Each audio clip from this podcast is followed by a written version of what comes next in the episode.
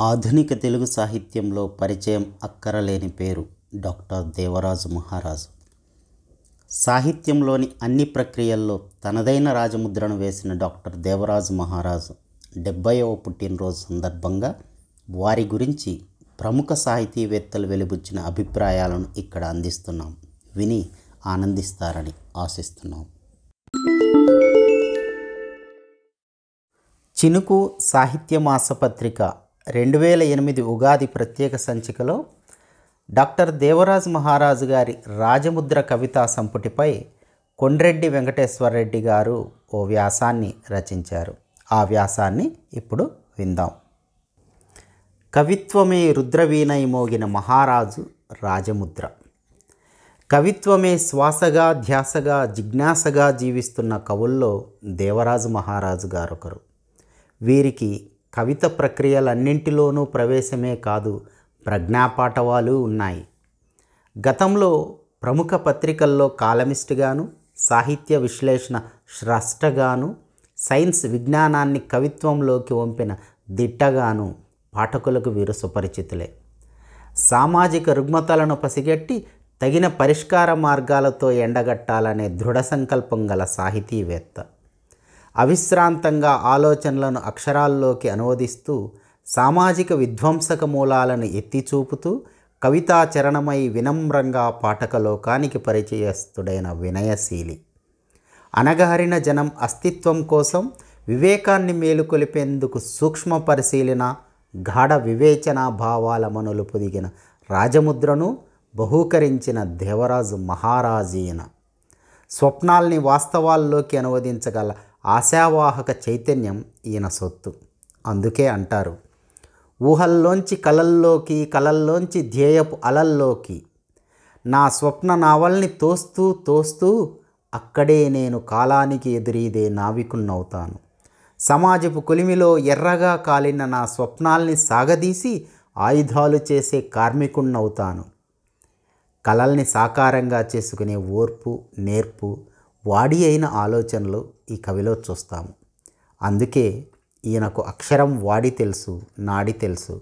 అకృత్యాల మీద ఆయుధాన్ని చేసి సల్పే దాడి తెలుసు. ఈ రాజముద్ర పాఠక హృదయాల మీద చెరగని ముద్ర కాగలదని నా నమ్మకం. రాజముద్రలోని కవితలు కవిత్వాన్ని నిర్వచించాయి కళల్ని స్పృశించాయి కహానీలను వెల్లడించాయి. మీదు మిక్కిలి అట్టడుగు వర్గాల ఆర్తిని ఆర్ద్రతను తెగిపోతున్న మానవ సంబంధాలను పట్టణ సంస్కృతిని పల్లెల పతనాన్ని హైటెక్ కాలాన్ని అదురు బెదురు లేకుండా ఆరవోశాయి కవితలు సరళమైన భాషలో చక్కటి అభివ్యక్తితో సాగాయి. సాధారణ పాఠకునికి సైతం అర్థమయ్యే రీతిలో కవితలు ఉన్నాయి. ఇందులో భావాలు మాత్రం పాఠకుణ్ణి వెంటాడే విధంగా ఉన్నాయి. మచ్చుకు కొన్ని కవితలను పరిశీలిద్దాం. నాతో కవితాచరణం రాయించిన ఆ క్షణానికి వినమ్రంగా నమస్కరిస్తాను. అంటూ కవిత్వం అంటే ఏమిటో దాన్ని ఎంత భద్రంగా హృదయంలో దాచుకున్నారో గౌరవప్రదంగా చూసుకున్నారో కవిత్వం తనలో ఆవహించినప్పుడు ఎంతటి మధురానుభూతిని పొందారో. ఆ క్షణానికి నమస్కారం అనే కవితలో పాఠకుల కళ్ళకు కట్టించారు కవి.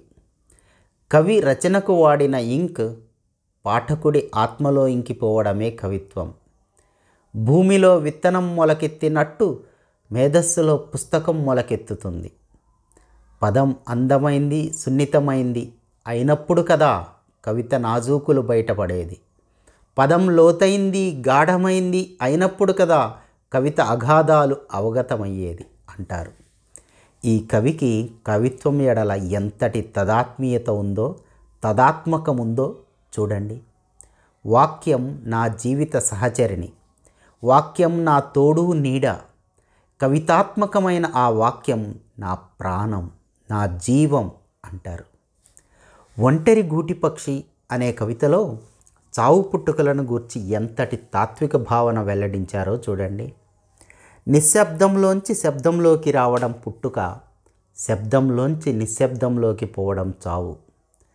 కాలానికి అల్లుకుపోయిన కలే జీవితం ఆ కల కరిగిపోవడమే కాలం చెయ్యడం. చీకటిని మించిన చీకటి ఒంటరితనం మరణాన్ని మించిన మహావిషాదం తోడు లేకపోవడం అంటారు. ఈ కవి మహిళాభ్యుదయాన్ని చైతన్యాన్ని అహర్నిశలు వాంఛించే కవి. అందుకే అంటారు గాంధారి అనే కవితలో ఆమె కళ్ళ గంతల్లో మెత్తని పగ లోతైన ప్రతీకారం ధృతరాష్ట్రుడి మీద ఉందంటారు. ఏ జీవికైనా ఉనికి ఉద్యమమైంది. అయితే రాజముద్రలా వెలిగిపోతుందంటారు. పుట్టిన బిడ్డ ఉనికిని చాటుకునేందుకే కేర్ కేర్ మంటూ ఏడుస్తాడు అని అంటారు. మహారాజు కవిత్వం పురాతన జ్ఞాపకాలని గుర్తు చేస్తూ వర్తమాన సమస్యలను ఎత్తి చూపుతూ సామాజిక రుగ్మతలను అధిగమించేందుకు భవిష్యత్ నిర్ణయాలకు ఊతమిస్తుంది. ఈయన కవిత్వం ఎంతో మనోహరంగా పాఠకుణ్ణి పలకరిస్తుంటుంది పరవశింపచేస్తుంది. అనునిత్యం ఆలోచనా తీగలకు అక్షరం మొగ్గలు తొడిగి అనుభవ పుష్పాలుగా విప్పార్చి భావ పరిమళాల్ని పంచుతున్న కవుల్లో దేవరాజు మహారాజు గారొకరు.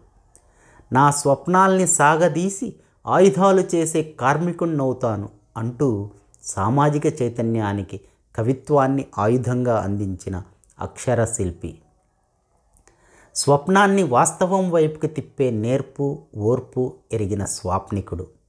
అధ్యాపకునిగా ఉద్యోగిస్తున్న జీవన విధ్వంసక మూలాల్ని వర్తమాన సమాజపు సంక్షోభాన్ని రాజకీయ వైఫల్యాలను తన కవిత్వంలో వ్యక్తీకరించిన కవి. సాహితీ ప్రక్రియలన్నింటిలోనూ తనదంటూ ఓ ముద్ర వేసుకోగలిగిన సాహిత్య జీవి. తెలుగునాట పంతొమ్మిది వందల ఎనభై ఎనిమిదిలో దళిత కవిత్వం కళ్ళు తెరుస్తున్న సమయంలోనే అప్పటికే దళిత స్పృహ ఉధృతంగా సాగుతున్న మరాఠీ దళిత కవిత్వాన్ని అనుసృజనతో తెలుగు పత్రికలకెక్కించిన ఘనత మహారాజుదనే చెప్పాలి. వీరు కవులు కథకులు సాహిత్య విశ్లేషకులు నాటక రచయిత అకాడమీ ప్రచురణలకు సంపాదకత్వము సైన్స్ ప్రచురణలకు చేతిరుగుడు వ్యాసాలు రాసిన బహుముఖ ప్రజ్ఞావంతులు. మట్టిలో మణిమాణిక్యాలను గుర్తించనంత కాలం వట్టి రాళ్ళుగానే ఎంచబడతాయి. అందుకే ఏ ప్రాణికైనా ఊపిరి తర్వాత కావాల్సింది జీవితంలో గుర్తింపే అంటారు మహారాజు. ఆ గుర్తింపు రాజముద్రలాగుండాలి అంటారు. ప్రతి జీవికి గుర్తింపే అస్తిత్వం ప్రకృతి ధర్మం కూడా.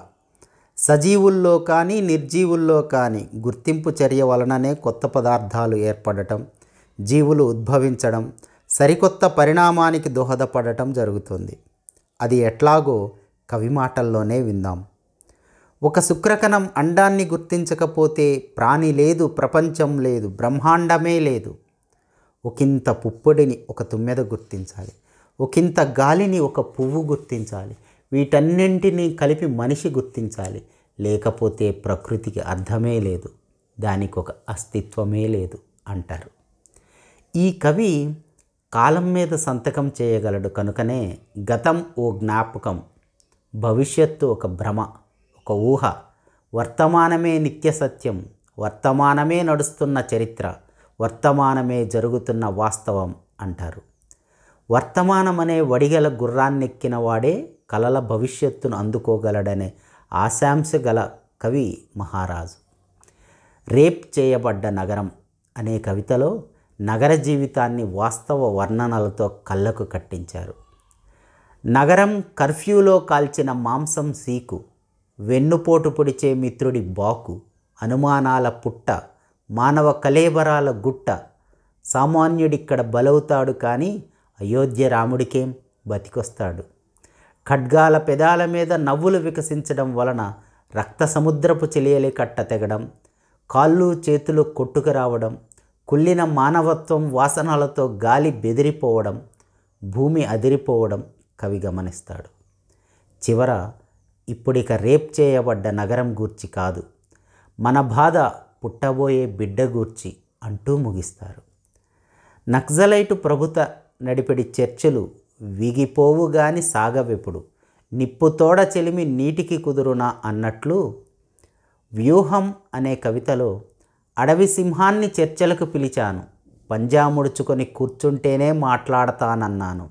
వచ్చింది. అలానే కూర్చుంది.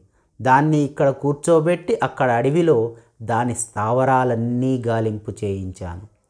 వైరంతో పొడవలేని పోట్లు స్నేహంతో పొడవవచ్చని నాకు తెలుసు అంటూ నేను పిలిస్తే వచ్చినప్పుడే అది ఓటమిలో తొలిపాదం మోపి వచ్చిందని నాకు తెలుసు అంటూ వాస్తవాన్ని నిర్దయగా వ్యక్తీకరించారు కవి.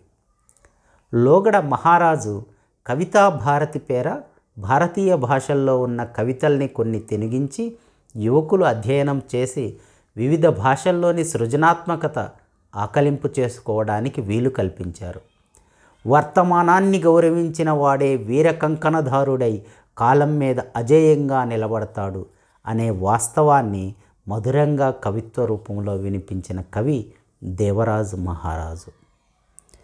ఈ వ్యాసం చినుకు సాహిత్య మాసపత్రిక రెండు వేల ఎనిమిది ఉగాది ప్రత్యేక సంచికలో కొండ్రెడ్డి వెంకటేశ్వరరెడ్డి గారు రచించారు.